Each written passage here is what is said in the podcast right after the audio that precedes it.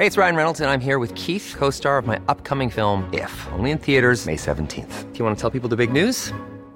All right, I'll do it. Sign up now and you'll get unlimited for $15 a month in six months of Paramount Plus Essential Plan on us. Mintmobile.com slash switch. Upfront payment of $45 equivalent to $15 per month. Unlimited over 40 gigabytes per month. Face lower speeds. Videos at 480p. Active Mint customers by 531.24 get six months of Paramount Plus Essential Plan. Auto renews after six months. Offer ends May 31st, 2024. Separate Paramount Plus registration required. Terms and conditions apply if rated PG.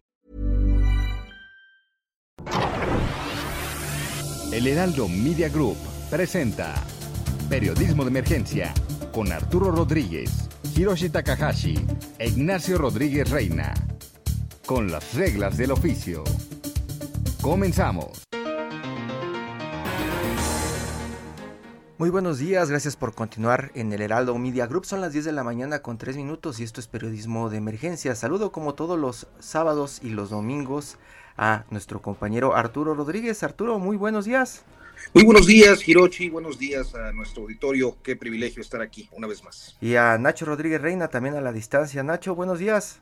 Hiroshi, muy buenos días. Arturo, encantado de estar y para arrancar eh, este programa dominical de periodismo de emergencia. Y usted ya escuchó a Mónica Reyes, nuestra compañera Mónica, que también todos los sábados y domingos nos llena de información y nos pone en contexto con sus secciones en este domingo. Su futuro próximo, Moni, buenos días. Buenos días, Hiroshi, Arturo, Nacho. Un saludo a la distancia, amigos. Pues sí, vamos a comenzar, ¿les parece? Con futuro próximo. Futuro próximo. La semana quedará marcada por el debate en el Parlamento abierto que inicia este lunes con el propósito de escuchar diferentes puntos de vista sobre la reforma al sector eléctrico nacional. Las cuatro meses o los cuatro meses en las que se analizarán diferentes temáticas relacionadas con el reforma del sector se realizarán de lunes al jueves con la participación de expertos, de analistas, empresarios, académicos y actores de la sociedad civil. Este lunes se espera que el presidente López Obrador regrese a sus actividades públicas luego de una semana de permanecer convaleciente por haber contraído COVID-19. Entre los temas de su agenda destaca la continuación del diferente por el presupuesto asignado al INE y la organización de la revocación de mandato cuya organización deberá hacerse en menos de tres meses, pues está prevista para el 10 de abril. Tanto, también este lunes cumple 100 años de edad Luis Echeverría, uno de los presidentes de poco célebre memoria, debido a la represión de movimientos sociales, especialmente de la llamada Guerra Sucia, la pugna que mantuvo con la cúpula empresarial, el deterioro económico y su protagonismo durante el periodo en que estuvo al frente del país. A lo largo de la semana, el INEGI presentará diferentes indicadores económicos en medio de una inflación que ha preocupado a diversos sectores. Se cumple el tercer aniversario de la explosión de Tlahuelilpan, esto es en Hidalgo. El episodio marcó el inicio de la administración López Obradorista y su estrategia contra el robo de combustible en ductos por haber muerto en el episodio 137 personas y decenas de heridos. El presidente López Obrador se comprometió a que este viernes 21 estén listas 500 sucursales del Banco del Bienestar. La atención sigue puesta en el COVID-19 luego de que la semana precedente se alcanzaran cuatro picos históricos de contagios registrados. Continúa la escasez de pruebas, así como la tendencia creciente en la demanda hospitalaria. En Periodismo de Emergencia queremos conocer y compartir tu opinión. Escríbenos o manda un mensaje de voz al WhatsApp 5580 69 79 42. 5580 69 79 42 y se parte de nuestra mesa de análisis.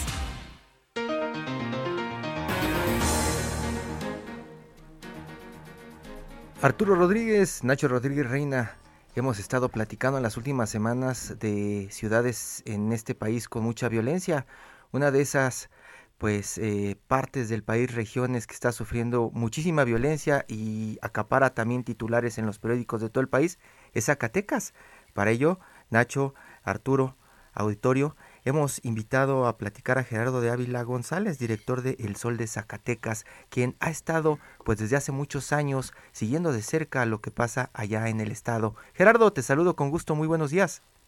Mi estimado Giro y saludo a la mesa, pues aquí con, como bien tú lo refieres, por si eso fuera poco, déjame decirte, Giro, que ayer se suscitaron dos, dos nuevos asesinatos, pero ahora el distintivo es que es hacia las policías municipales. En una semana van siete policías municipales ejecutados, lo que viene a fortalecer precisamente tu apertura de la información. Zacatecas, Zacatecas la está pasando mal, Zacatecas desde hace varios años, pero hoy me parece que se ha recrudecido la inseguridad.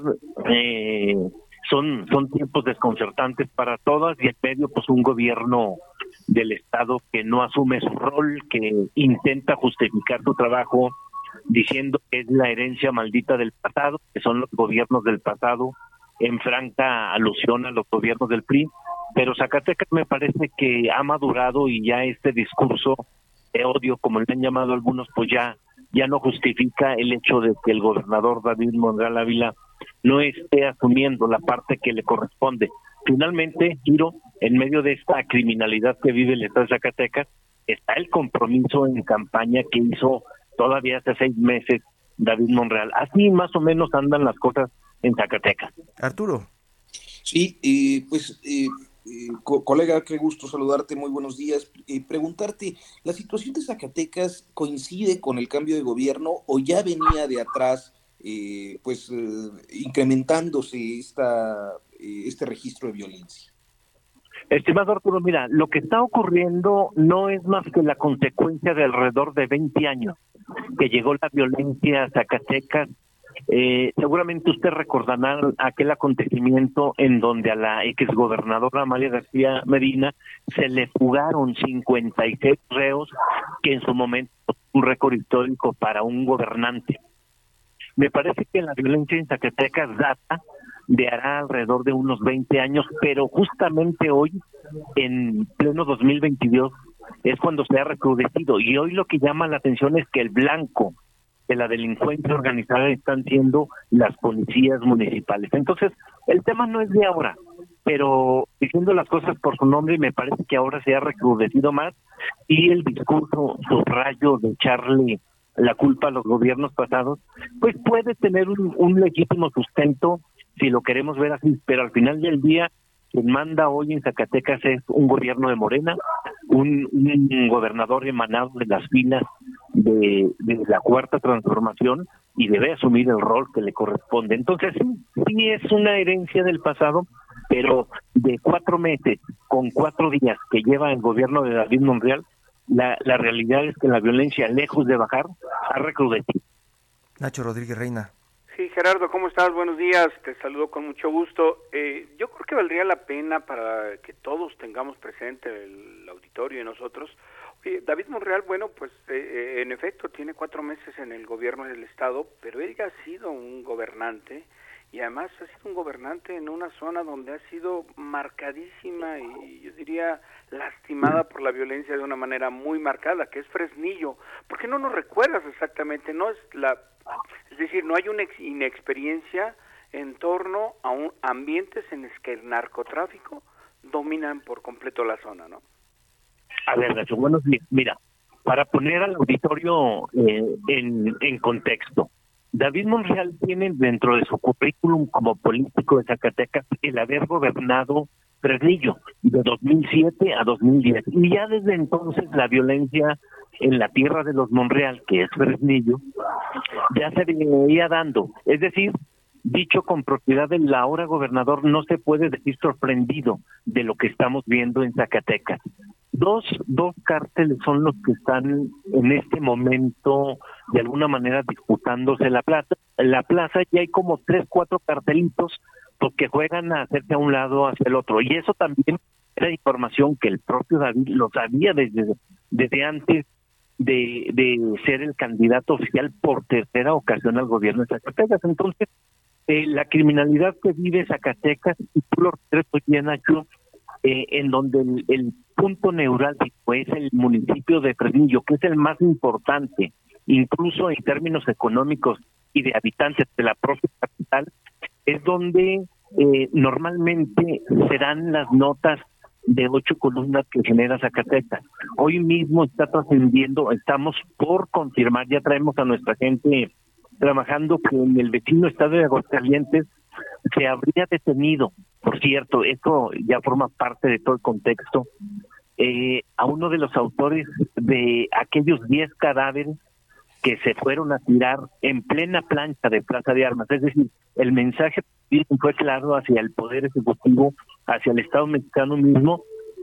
Entonces David sabía de toda esta ola de violencia que, insisto, data de muchos años, pero que en pleno 2022 se ha recrudecido de manera importante. David, por supuesto, como alcalde, sabía y la vivió en su momento, pero no en los niveles que hoy la está viviendo como gobernador. Gerardo de Ávila, director del Sol de Zacatecas. ¿Y qué es lo que está pasando con la gente, Gerardo? Conocemos Zacatecas y luce como un lugar muy tranquilo, pero luego de ver esas imágenes de los colgados en puentes o esta imagen de la camioneta llena de cadáveres, pareciera que pues eh, le daría miedo a cualquiera salir a las calles. ¿Pasa así, Gerardo? Bueno, mira, la realidad, eh, director Sirochi, es que son las 7, 8 de la noche y bueno, aquellas eh, calles, avenidas vetustas, antiguas de Zacatecas, eh, pintorescas por su por su sentido pues son las 7 de la noche y ah, aquí también hay que meter el tema de la pandemia. Entre pandemia e inseguridad, pues Zacatecas se viene ahorita manejando con una frágil economía. Entonces, la verdad es que en la sociedad vive temerosa, no hay certidumbre de parte del gobierno de Zacatecas los comercios, bueno, hacen su esfuerzo por atender a la gente. El turismo es natural, comienza un 2022, no es sencillo. Eh, no es una época eh, en donde haya mucho turismo, pero la realidad es que si tú transitas las calles de Avenida Zacatecas, no es la misma emoción, nostalgia, el buenos días te dé Dios, como caracterizaba a los zacatecanos. ¿Por qué? Porque sentimiento de miedo que han infundido el crimen organizado en sus diferentes manifestaciones. Entonces, me parece que ante las crisis de inseguridad, de salud, de economía, de desempleo que vive el Estado, me parece que este es un sería un buen momento para que nuestro gobernador pusiera las pilas y hiciera un buen anuncio, algún anuncio importante donde involucre a los sectores productivos, pero el tema es que han transcurrido cuatro meses con cuatro días y no se ve por dónde, no se ve por dónde Zacatecas recupere esa paz y tranquilidad que años atrás nos disputábamos con el estado de Yucatán, quién era el estado más seguro. Aquellos tiempos, Chiro, pues yo creo que ya no regresarán y ahora la gran pregunta es si este gobierno emanado de la cuarta transformación de Morena podrá con el paquete que se echó a cuenta en tiempos de pandemia. Arturo. Nacho, perdón. Sí, adelante. Gerardo, Gerardo, eh, bueno, tú lo decías, es un gobierno emanado de la Cuarta Transformación, además un personaje cercano al presidente López Obrador que ha pues que además eh, expresado su apoyo, de hecho lo ha ido a visitar, ha habido anuncios, eh, eh, entiendo que ya hay incluso destacamentos de la Guardia Nacional, ha habido presencia física del presidente. Eh, ¿Qué resultado han tenido, digamos, estas medidas desde el gobierno federal? ¿Ha cambiado algo la composición de la violencia o, o, cuáles son los resultados? Bueno, el discurso oficial dicho por el propio gobernador eh, dice que este programa que vino a instaurar el presidente de México en noviembre es eh, obedece precisamente a los altos índices de violencia y que por eso el crimen organizado está reaccionando por este programa que se implementó en donde efectivamente llegaron más integrantes de la Guardia Nacional, incluso con dos helicópteros de los modernos hoy y que atienden estos temas de inseguridad, llegaron más elementos del ejército mexicano, pero la verdad se ha dicha de paso, ¿no? Creo que no faltamos a la palabra ni exageramos tampoco porque no lo somos así, pero el hecho de que en, en, lo, en esta semana que comienza o que terminó, vamos a decirlo así, como se quiera ver, haya siete policías municipales ejecutados el día de Reyes, el día 6 de enero, hayan ido a tirar a Palacio de Gobierno diez cuerpos eh, con, con rastros de violencia, pues lo único que confirma es que hay una reacción aparentemente a este programa de nueva estrategia de atender la violencia en Zacatecas. y no queremos tampoco que suene que todo está mal en Zacatecas, no. La verdad es que Zacatecas siempre tendrá cosas que presumir, pero frente a la criminalidad, de pronto, de pronto eh, es muy triste para la sociedad de Zacatecas estar viendo los noticiarios en radio, en televisión, en donde Zacatecas esté trascendiendo por sus muertos, por sus colgados, y no por, por ser un estado ampliamente cultural y reconocido. Tan así que tenemos el distintivo de la capital de la cultura latinoamericana, pero frente a la criminalidad de pronto eh, nos achicamos y pareciera que, que todo está mal en Zacatecas. Sí, efectivamente vino el presidente Andrés Manuel, dio el espaldarazo a David, sí, efectivamente mandó eh, más elementos de la Guardia Nacional y del Ejército Mexicano, pero la realidad es que el discurso dice una cosa y la realidad la que en Zacatecas, donde nosotros nos tocó vivir, eh, dice exactamente todo lo contrario. Gerardo de Ávila González, doctor y director de El Sol de Zacatecas. Muchas felicidades, por cierto, doctor. Muy buenos días. Muchas gracias. Muchas gracias. pero no hay necesidad de, de, lo otro. Nada más, pues era un, un reto ahí que tenía yo de manera muy personal que se cristalizó el pasado jueves con mención honorífica, ¿no? Pero muchas gracias. Abrazote, Gerardo. Buenos días. Un abrazo, Gerardo. Muchas gracias. Buenos días, Arturo y Nacho. Hasta la próxima. Buen día. Gracias. Y para hablar de este tema nos eh, vamos directo hasta Veracruz, donde está en la línea Víctor Murguía, el director del diario de Jalapa. Víctor, muy buenos días. Muy buen día. Muy buen día. Hace unos días estabas escribiendo en una columna de La barbarie sin fin decías que cadáveres hasta en las copas de los árboles y parece que eso es lo que está dejando el gobierno de Cuitláhuac o, o, cómo lo están viviendo, Víctor. Pues sí, hay una, una violencia que es este, no, no puede no puede negarse. Lo de los cadáveres en la copa de los árboles fue ya hace hace varios años, en específico ese ese caso, pero este pues la violencia ha estado y, está presente. Eh, para ubicar a los radioescuchas, eh, bueno, esta violencia que se vive en Veracruz tiene al menos dos décadas y, y sigue, sigue desgraciadamente. Arturo.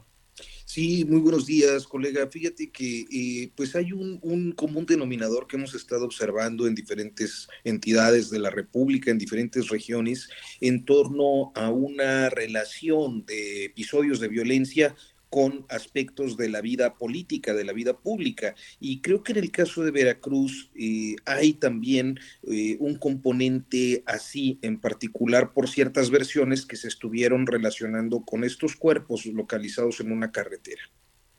Sí, sí, totalmente. Eh, la violencia que se ha estado dando acá en Veracruz no puede desligarse de los asuntos este, políticos es más, creo que los, últimos casos están totalmente este, entrelazados. Así es. Eh, en qué consiste, si pudieras platicarnos un poco, eh, en qué consiste este, esta, este enlace o esta relación? Eh, bueno, mira, yo, yo y, mucha gente no cree que estén desligados los asuntos de el pleito, el pleito que existe en eh, concretamente entre el líder en el Senado, eh, Ricardo Monreal, y el gobernador de Veracruz, Cuitláhuac García. Eh, es un pleito que fue escalando, derivado de la detención de un grupo de jóvenes hace ya varias semanas este, aquí en, en Jalapa. unos jóvenes fueron detenidos ahí por la policía eh, se les acusó del delito de ultrajes a la autoridad, se les encarceló y familiares de estos jóvenes fueron a eh, pedir la intervención del senador Monreal, el cual accedió a intervenir y eh, pues este quedó con el paso de los días demostrado que los jóvenes no habían eh, realizado ninguna acción de ultrajes a la autoridad, que la detención fue totalmente arbitraria, al igual que su eh, permanencia en la cárcel. Eh, el senador Monreal fue eh, hablando de estos asuntos cada vez con mayor énfasis, primero ahí de manera un tanto discreta, después ya en forma abierta, y el pleito fue creciendo, el pleito fue político. Y de ahí se da la detención del secretario técnico de la Junta de Coordinación Política del, Senado, un veracruzano, eh, José Manuel del Río Virgen, eh, por eh, asuntos que realmente no están muy muy claros. Se habla de que él fue este, participó como autor intelectual de un crimen político. Hay quienes dicen que pues del Río Virgen sería incapaz de haber cometido ese crimen. El chiste es que, bueno fue detenido y el lío crece. Se desata totalmente una, guerra ahí y de repente bueno, aparecen eh, alrededor de 10 cadáveres ahí frente al Palacio de Gobierno de Zacatecas. Eh, se pues un escándalo nacional. Y al otro día, eh, al otro día, los dos días, el, el, viernes 7 de enero, este, aparecen aquí en Veracruz, en una carretera cercana ahí, bueno, en la zona de la cuenca del Papaloapan. Víctor, eh, aparecen tirados nueve cadáveres. Víctor, Víctor, eh, ahí en esos nueve cadáveres nos quedamos. Vamos a una pausa, Arturo, Nacho, si nos acompañan y regresamos para continuar platicando de lo que está viviendo Veracruz en este momento desde claro la redacción de El Diario de Jalapa. Claro Continuamos en periodismo de emergencia, son las 10 de la mañana con 24 minutos, este domingo 16 de enero del 2022.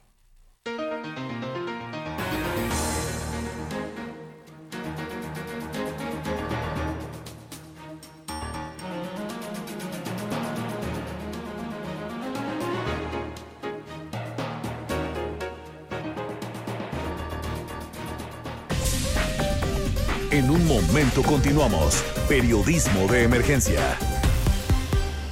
Heraldo Radio. La HCL se comparte, se ve y ahora también se escucha. Regresamos con las reglas del oficio.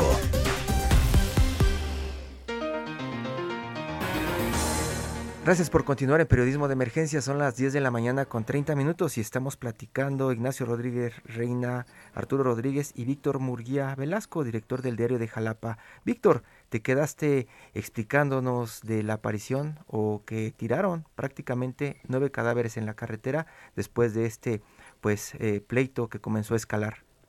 Sí, así es, este, mucha casualidad, ¿no? En medio de ese pleito político, este, eh, primero aparezcan unos cadáveres ahí frente al Palacio de Gobierno de Zacatecas y e inmediatamente después este, eh, haya esa acción acá en, Veracruz con, nueve cadáveres en la zona de Cosamaloapan y al sábado y al día siguiente que fue sábado eh, tiren otros cuatro cadáveres en una congregación que se llama Rinconada en un municipio vecino a Jalapa y el domingo tiren otros dos cadáveres más uno en San Rafael y otro en Nautla eh, es mucha casualidad, ¿no? Nacho. Por eso, por eso se habla del, de, que también interviene aquí el aspecto político. Víctor, muy buenos días. Te saluda eh, tu colega Nacho Rodríguez Reina. Oye, pues quizá nada más para ir cerrando la conversación, eh, eh, hay que recordar, y, creo que es importante tenerlo presente, que la violencia también estuvo arraigada de una manera muy preeminente durante los gobiernos que han precedido a Cuitláhuac, que es eh, obviamente Javier Duarte, Fidel Herrera, en la que, bueno, pues hubo múltiples muestras de que el crimen organizado obviamente no. Hiring for your small business? If you're not looking for professionals on LinkedIn, you're looking in the wrong place. That's like looking for your car keys in a fish tank. LinkedIn helps you hire professionals you can't find anywhere else, even those who aren't actively searching for a new job but might be open to the perfect role. In a given month, over 70% of LinkedIn users don't even visit other leading job sites. So start looking in the right place. With LinkedIn, you can hire professionals like a professional. Post your free job on linkedin.com slash people today. Podría funcionar sin la complicidad de los gobiernos estatales. Eh, ¿Cuál es tu percepción sobre lo que está ocurriendo en ese sentido actualmente con el con el gobernador Cuitlao García? Bueno, eh, de, inicio eh, comentaba de que la violencia en Veracruz comenzó más o menos hace unas dos décadas eh, en el gobierno de Miguel Alemán y siguió luego con Fidel Herrera y continuó con Javier Duarte, se prolongó con Miguel Ángel Yunes y ahora persiste en el gobierno de Huitláhuac. en la actualidad, pues, se han dado, sí, varios golpes. El, ayer se detuvo al un supuesto jefe de plaza del cártel de Jalisco Nueva Generación aquí en junto a junto a Jalapa en Emiliano Zapata y este se detuvo también a otros dos presuntos responsables de la del reguero allá de cadáveres en la en la cuenca hace hace algunos días pero los golpes que se han dado eh, bueno sí muy buenos pero la violencia persiste eh, Coaxacualcos, Minatitlán, por ejemplo, allá en la zona sur del, del estado, eh, continúan con una situación eh, violenta muy muy fuerte. Eh, Coaxacualcos es de las ciudades que, en las evaluaciones que periódicamente se realizan, eh, la gente dice que se siente muy insegura. Y, y bueno, lo demuestra, lo demuestra eh, Coaxacualcos antes era tenía una vida nocturna muy muy importante y pues todo el mundo todo mundo sabemos cómo cómo está ahora la zona de el malecón que es, muy grande pues totalmente este, vacía en las noches no Víctor Murguía, y, y, es lo que estábamos platicando hace unos minutos con Gerardo de Ávila, director de El Sol de Zacatecas. ¿Qué es lo que está pasando con el turismo, con las visitas? Recordamos por ahí también imágenes en algún momento de cómo fueron a tirar algunos cadáveres a Boca del Río, que es prácticamente una de las zonas más visitadas de Veracruz. En, este el gobierno de Javier Duarte. Javier Duarte, sí, sí. ¿Y, qué está pasando ahora con, con toda esa percepción del el crimen en Veracruz? ¿Ya se borró con este nuevo gobierno?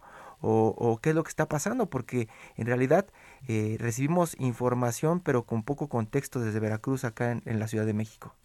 Sí, eh, bueno, mira, eh, se da una situación ahí muy especial.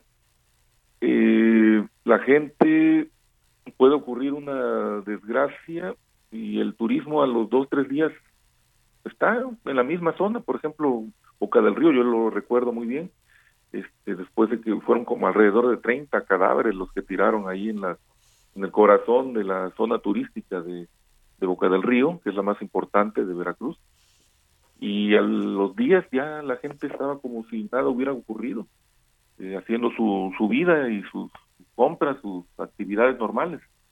Este, creo que eso sucede en la mayor parte de, del país, pero acá en Veracruz pues, es, muy notorio. Este, la gente se queja, la gente dice sí, me siento insegura, pero pues la gente también sale sale en el día, lo que procura es no luego no salir en la en, la noche, la gente de la localidad, eh, en lugares como Coaxacualcos en específico, porque en el resto de, de la entidad, pues, la zona, insisto, Veracruz, Boca del Río, este, la vida sigue normal. Víctor Murguía Velasco, director del diario de Jalapa. Muchísimas gracias, Víctor. Estamos a la orden. Un abrazo. Hasta la redacción del diario de Jalapa. Muchas gracias. Pues Arturo, Nacho, ya platicamos sobre algo que está sucediendo allá en Zacatecas y en Veracruz. Y también, pues, uno de los invitados este domingo es Wilfredo Miranda, periodista nicaragüense y colaborador del país. Arturo. Pues eh, muchas gracias, Wilfrido, por tomarnos esta comunicación. Muy buenos días. Eh, buenos días, eh, gracias por la oportunidad. Estamos eh, pues muy interesados en conocer de primera mano contigo qué es lo que ocurre eh, en, Nicaragua. Mira, en Nicaragua lo que ocurre es la perpetuación de un régimen dictatorial que efectuó unas elecciones en noviembre de 2021 que no tuvieron ninguna competencia porque Daniel Ortega y Rosario Murillo eh, apresaron a todos los contendientes, no solo los precandidatos presidenciales, sino 49 líderes opositores eh, que intentaban eh, disputarle el poder de manera cívica en las elecciones. Pero lo que hizo Daniel Ortega fue encarcelar y a partir de, esa encarcelación que se desató en junio del año pasado, el gobierno ha empezado a torturar a todos estos líderes políticos en la tenebrosa cárcel del Chipote. Eh, son 36 presos políticos que están exactamente en esa, en esa prisión del Chipote y están sufriendo todo tipo de tortura, es decir, están con luz en, pequeñas celdas de aislamiento, con luces prendidas día y noche. Eh, hay de esos 36, 12 son personas de la tercera edad cuyas eh, enfermedades preexistentes se han agravado porque el gobierno de Ortega no solo no les permite una tutela jurídica, es decir, un abogado que los acompañe eh, porque eso no existe, sino que tampoco les permite atención médica, están sufriendo eh, graves, eh, están en graves condiciones de salud, es decir, Hugo Torres, uno de los héroes de la revolución sandinista, tuvo que ser hospitalizado porque estaba muy grave, eh, a otras personas se les están cayendo los dientes por la comida dura que les dan, otros eh, tienen psicosis temporales por, eh, por, el, por el aislamiento en esas pequeñas celdas de 2x2 en las que no ven la luz del día, o otros pasan, como decía antes, con la luz encendida 24 horas, hay interrogatorios constantes, día y noche, es decir, es una, es una situación que pareciera de otro siglo, pero en realidad es muy actual en Nicaragua y son todos presos políticos que están sufriendo graves torturas por parte del Daniel Ortega y Rosario Murillo. Y por eso, eh, Wilfredo, duele, le duele a algunos que el gobierno de México esté apoyando a este gobierno de Daniel Ortega, ¿cierto? Totalmente, es inaudito. Yo escribí una columna eh, la semana pasada que Daniel Ortega eh, asumió un cuarto mandato consecutivo de la mano de su esposa como vicepresidente criticando, digamos, ese, ese trastabilleo del presidente Andrés Manuel López Obrador, que no sé por qué no logra diferenciar entre una dictadura eh, cruel, sangrienta, que asesinó a más de 355 personas en las protestas de 2018 con disparos letales a la cabeza, al cuello y el pecho, y a ALNO todavía le cuesta diferenciar o, tratar de marcar una sonora distancia, como lo hizo, por ejemplo, el recién electo presidente chileno Gabriel Boric, de una, de, una dictadura sangrienta, y no lo digo yo, están los informes de la Comisión Interamericana de Derechos Humanos, del grupo de expertos interdisciplinarios, que concluyeron que Daniel Ortega y Rosario Murillo comandaron crímenes de lesa humanidad, una masacre contra las protestas y un estado perenne de violaciones a los derechos humanos que persiste en Nicaragua, no solo eh, por lo que están sufriendo estos presos políticos en la cárcel del Chipote, sino el estado policial de facto que se ha instalado en Nicaragua, eh, donde en Nicaragua está prohibido opinar, eh, una especie, mm, pero todavía más macabra, de la novela 1984 de Orwell, donde si vos hablas o te echan preso, te tenés que exiliar. En mi caso yo estoy exiliado por una amenaza directa de la Fiscalía del gobierno de Daniel Ortega, que por hacer periodismo dijeron que me iban a, achacar ocho años de cárcel por mentiroso, según la fiscal, y violar una ley, la ley de ciberdelitos, una de las tantas leyes ad hoc que el gobierno se sacó de la manga para criminalizar eh, a todo, a toda voz disidente, a todo opositor, a todo periodista, para poder ellos seguir en su deriva autoritaria de perpetuación en el poder. Nacho Rodríguez Reina.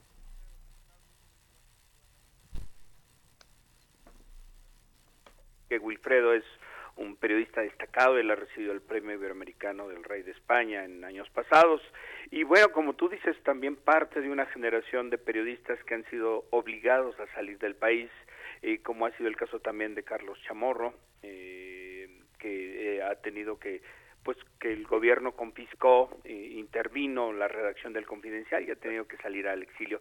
Pero eh, Decía Wilfredo, eh, acaba de reelegirse por cuarta ocasión consecutiva, acaba de tomar posesión el lunes pasado, este lunes reciente próximo pasado, eh, eh, mientras en esta cárcel, que también escribiste un texto en el, en el país, escribiste un texto en el que decías de el Chipote se ha convertido en la mazmorra más oscura del régimen de, de Ortega y su esposa, que es la vicepresidenta.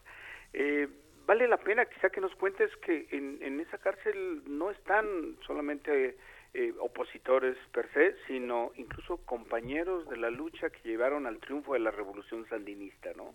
Y la persecución también de destacadísimos eh, miembros también de, de esos gobiernos revolucionarios en aquel entonces, como Sergio Ramírez. Sí, Sergio Ramírez está en el exilio. Quienes están presos, digamos, son estos exguerrilleros sandinistas históricos como Dora María Telles y Hugo Torres, Víctor Hugo Tinoco, Dora y Hugo Torres fueron los que comandaron el asalto al Palacio de Somoza, que quedó inmortalizado en la crónica asalto al Palacio de García Márquez. Es decir, están por un lado estos, estas voces críticas, disidentes del sandinismo autoritario de Ortega. También están los precandidatos presidenciales que según las encuestas eran más populares que Ortega y le hubieran ganado la elección totalmente. También están empresarios, también están periodistas, Miguel Mora y Miguel Mendoza. Eh, están eh, de feministas, activistas de la sociedad civil, es decir, eh, todo el espectro crítico con Ortega eh, está preso y el que no está preso estamos exiliados en Costa Rica, en México, en España, en Estados Unidos. Es decir, Ortega el año pasado lo que hizo fue desarticular eh, a una oposición que trataba de organizarse para hacerle frente a una elección y eso no fue posible. Y entonces ahora Ortega, al, al tomar posesión el lunes pasado, eh, ha, oficializado el, profundo aislamiento internacional de su régimen que se vio palpado en esa toma de posesión en la que asistieron un presidente con nexos del narcotráfico, Juan Orlando Hernández de Honduras, dos dictadores abiertamente eh, como son Díaz Canel de Cuba y Nicolás Maduro, y un, y un vicepresidente iraní que es buscado por la justicia argentina por eh, ser responsable del atentado terrorista a, la, a, AMIA en los años 90. Es decir, eso te habla un poco de la, del acompañamiento internacional que tiene Ortega, que es nulo, y digamos, esta postura bastante deplorable de Andrés Manuel López Obrador de, decir a su cancillería que no va a enviar a una toma, no va a enviar una delegación a una toma de posesión y después él dice que sí, eh, digamos, convirtiéndose en uno de los pocos líderes de las pocas democracias de la región, yo, me atrevería a decir la única democracia sólida de Latinoamérica que apoya a un régimen eh, matón y asesino como el de Daniel Ortega. Wilfredo, y mientras estamos hablando de exiliados, de opositores detenidos, de represión, de silencio, ¿quién está informando en Nicaragua? ¿Qué pasa con los medios? ¿Qué pasa con la gente? ¿Cuál es la percepción de realidad que se están construyendo a través de los medios que pues siguen funcionando allá en ese país? Mira, eh, si, uno, si uno, ustedes o su audiencia hacen el ejercicio de entrar a un medio de comunicación en Nicaragua, van a ver que ningún periodista firma sus notas por seguridad, pero también ha, ocurrido desde junio del año pasado que Daniel Ortega inició esta cacería no solo de opositores, sino que se fabricó un caso de supuesto lavado de dinero contra la Fundación Violeta Barrios de Chamorro, un ONG que trabajaba en la capacitación periodística, que al mismo tiempo lo usó eh, para perseguir a decenas de editores y reporteros, como en mi caso, eh, para acusarnos de lavado de dinero o dar a entender que estamos violando la ley de ciberdelito. Entonces, la mayoría de estos reporteros, eh, me incluyo, hemos tenido que exiliarlos y los que están trabajando en Nicaragua lo hacen cada vez, con, cada vez con, a través de resquicios más pequeños, sorteando la cárcel, pero también ha existido en Nicaragua un apagón informativo en el sentido que las fuentes de información que hablaban no hablan por miedo, es decir, varios de los que están en la cárcel en la mañana salieron en un programa como el suyo dando declaraciones y en las tardes estaban apresados en el chipote. Es decir, no hay fuentes en Nicaragua, eh, la manera de hacer periodismo cada vez es más clandestina, pero al mismo tiempo, eh, eh, repito, porque creo que esto es muy grave para la libertad de expresión y prensa, no hay fuentes que hablen, ni siquiera desde el anonimato, por el temor de represalias del gobierno. Entonces, en ese sentido, el periodismo en Nicaragua está tratando de eh, cómo seguir informando en medio de un ambiente no solo de persecución, sino de, de, que no tenemos fuentes quienes nos digan cosas. Y entonces la gente solo se alimenta de información por la propaganda oficial. Mira, lo que pasa es que el periodo, el aunque la propaganda oficial es omnipresente, el periodismo no, no ha callado y, como te digo, ha buscado estos requisitos para seguir informando. O sea, si vos entras, los periodistas no firman, pero la información eh, crítica, eh, dura, rigurosa, probada, sigue fluyendo en los medios de comunicación independientes en Nicaragua, a pesar que el diario La Prensa está tomado por policía y, su, y su director general está preso en Chipote, a pesar que 100% noticias eh, y confidencial. Esas dos redacciones siguen confiscadas, a pesar que hay más de 60 periodistas otra vez exiliados, pero la información sigue fluyendo. Es decir, la represión de Daniel Ortega eh, ha logrado desarticular redacciones, confiscarlas, ha logrado empujarnos al exilio, pero no ha logrado callarnos y no creo que eso vaya a pasar. Wilfredo, y digo, en este ambiente de aislamiento, no solo internacional, sino que también internamente, pues ha perdido, eh, bueno, o ha reprimido directamente a sectores amplios de la población. ¿Qué sostiene a Daniel Ortega en el poder? La represión. Es decir, Daniel Ortega, los, el principal pilar de su régimen en este momento es el terror que ha infundido a la población, eh, eh, basado en su policía a través de la Dirección de Auxilio Judicial, eh, también ciertas reservas económicas que tenía el país y una reforma tributaria sangrona, pero sobre todo, eh, que a mí me causa mucha vergüenza decirlo, el apoyo de ciertos organismos internacionales como el Banco Interamericano de Desarrollo, eh, BESI, que le sigue dando préstamos el Banco Mundial. Entonces ahí Ortega ha logrado eh, sortear la sostenibilidad de su régimen y la sostenibilidad de su régimen le basta con que haya dinero para mantener este engranaje represivo. Pero si vos te vas a la gente, eh, a hablar con la gente de la calle, es decir, la canasta básica en Nicaragua cuesta 16 mil córdobas y el salario mínimo en Nicaragua no llega ni a los 6 mil. Y ahora vos estás viendo desde, desde junio del año pasado nicaragüenses, que eso nunca se había visto porque la dinámica migratoria de Nicaragua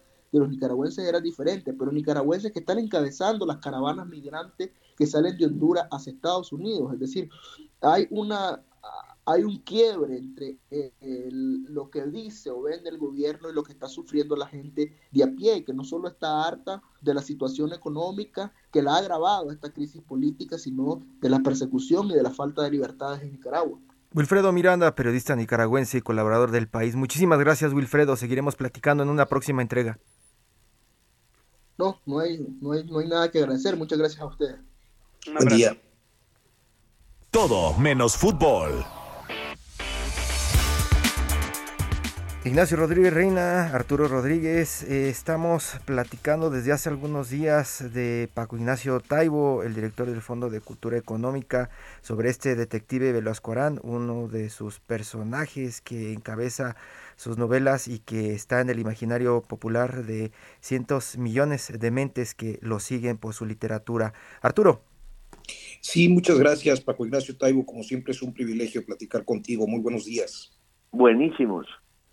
Pues mira, este, muy interesados en, en eh, Velasco ahora que pues prácticamente estará en todas las marquesinas eh, a propósito de alguna producción. Pues muchas gracias, pero les puedo contar bien poco, compañeros. Les advertí a sus productores que con gusto intervenía en el programa de ustedes para hablar bien de Norman Mailer y el periodismo narrativo, de, o o de Larissa Reisner, o de, o de los grandes, que es uno de los géneros como lector de mis géneros favoritos y que hemos impulsado el trabajo común que estamos haciendo. Pero sobre Velasco Arán, bien poquito les puedo contar. Bueno, yo, yo de entrada sí tendría interés en saber, Paco, eh, ¿cómo es eh, cómo es para ti como autor traer a, a Velasco Arán a estos años del siglo XXI?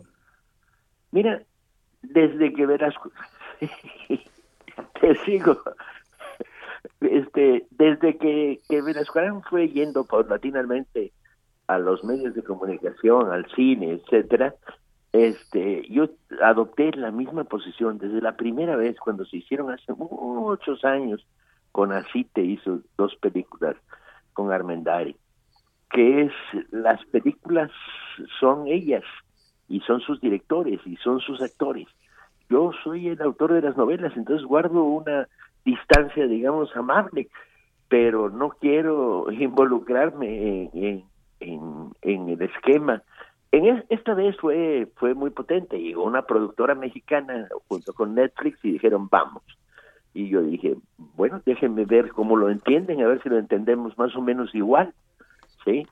Ah, y trabajé durante un tiempo con esta productora y con Netflix, ah, hablando de Velasco revisé con ellos algunos guiones, los enfoques, las maneras de entender al, al personaje.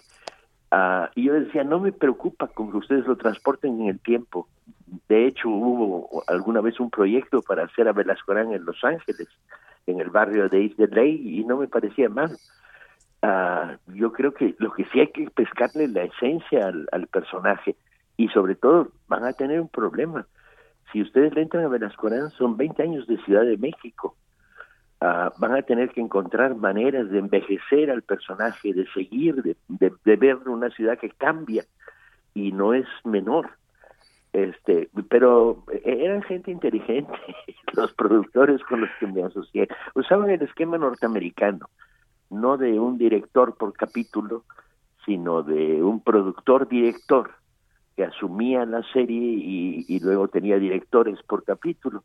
Y, y, yo dije adelante después de haber tenido estas conversaciones y, ver que, que sí había comprensión que no no me lo iban a matar.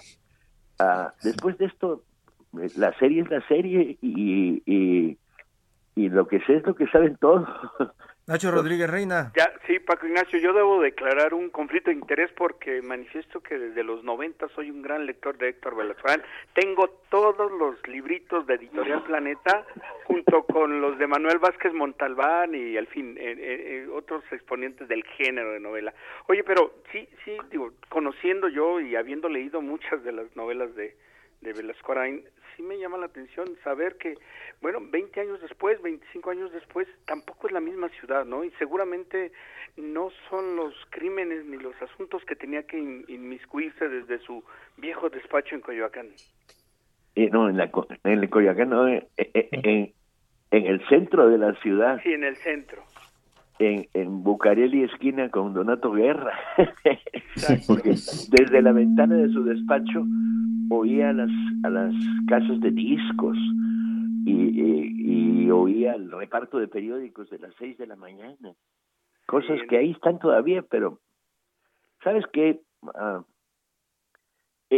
yo sentía que iban a tropezar con un problema, se los dije desde el principio y estuvo claro, lo entendía muy rápido, son gente inteligente que era, en mi cabeza, Sherlock Holmes es Basil Rathbone. Y cualquier Sherlock Holmes que aparezca, y eso que ha aparecido, el, el actor inglés que me parece genial, uh, para revivirlo, sigue peleándome la cabeza el Rathbone. O en mi cabeza, el inspector Negre Jean Gabin. Y entonces van a tener que pelear con ese hándicap que es ahí millones ya a estas alturas de Velascoranes publicados en 20 países del mundo, en cuyos lectores tienen un Velascorán en la cabeza y les vas a proponer otro. Yo creo que ahí es un hándicap que tiene que ganar el talento, ¿no? Don Paco Ignacio Taibo, director del Fondo de Cultura Económica. Muchísimas gracias, se nos acaba el tiempo. Arturo Rodríguez, Nacho Rodríguez Reina, les agradecemos que nos hayan acompañado y ojalá haya espacio para seguir platicando de Velasco Arán próximamente. Muchas gracias. Gracias, Paco. Me, deben una para hablar, de, para hablar de periodismo. Lo hacemos la siguiente, con muchísimo, gusto. Abrazo, muy buenos días. Tengan todos 10 de la mañana con 54 minutos.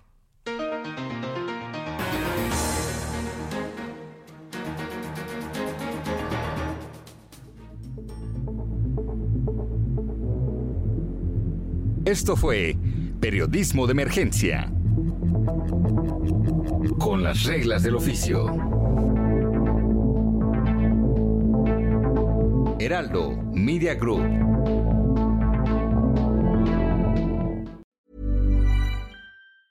Hi, I'm Daniel, founder of Pretty Litter. Did you know cats tend to hide symptoms of sickness and pain? I learned this the hard way after losing my cat, Gingy. So I created Pretty Litter, a health monitoring litter that helps detect early signs of illness by changing colors, saving you money and potentially your cat's life. Pretty Litter is veterinarian developed, and it's the easiest way to keep tabs on your fur baby's health right at home. Go to prettylitter.com and use code ACAST for 20% off your first order and a free cat toy. Terms and conditions apply. See site for details.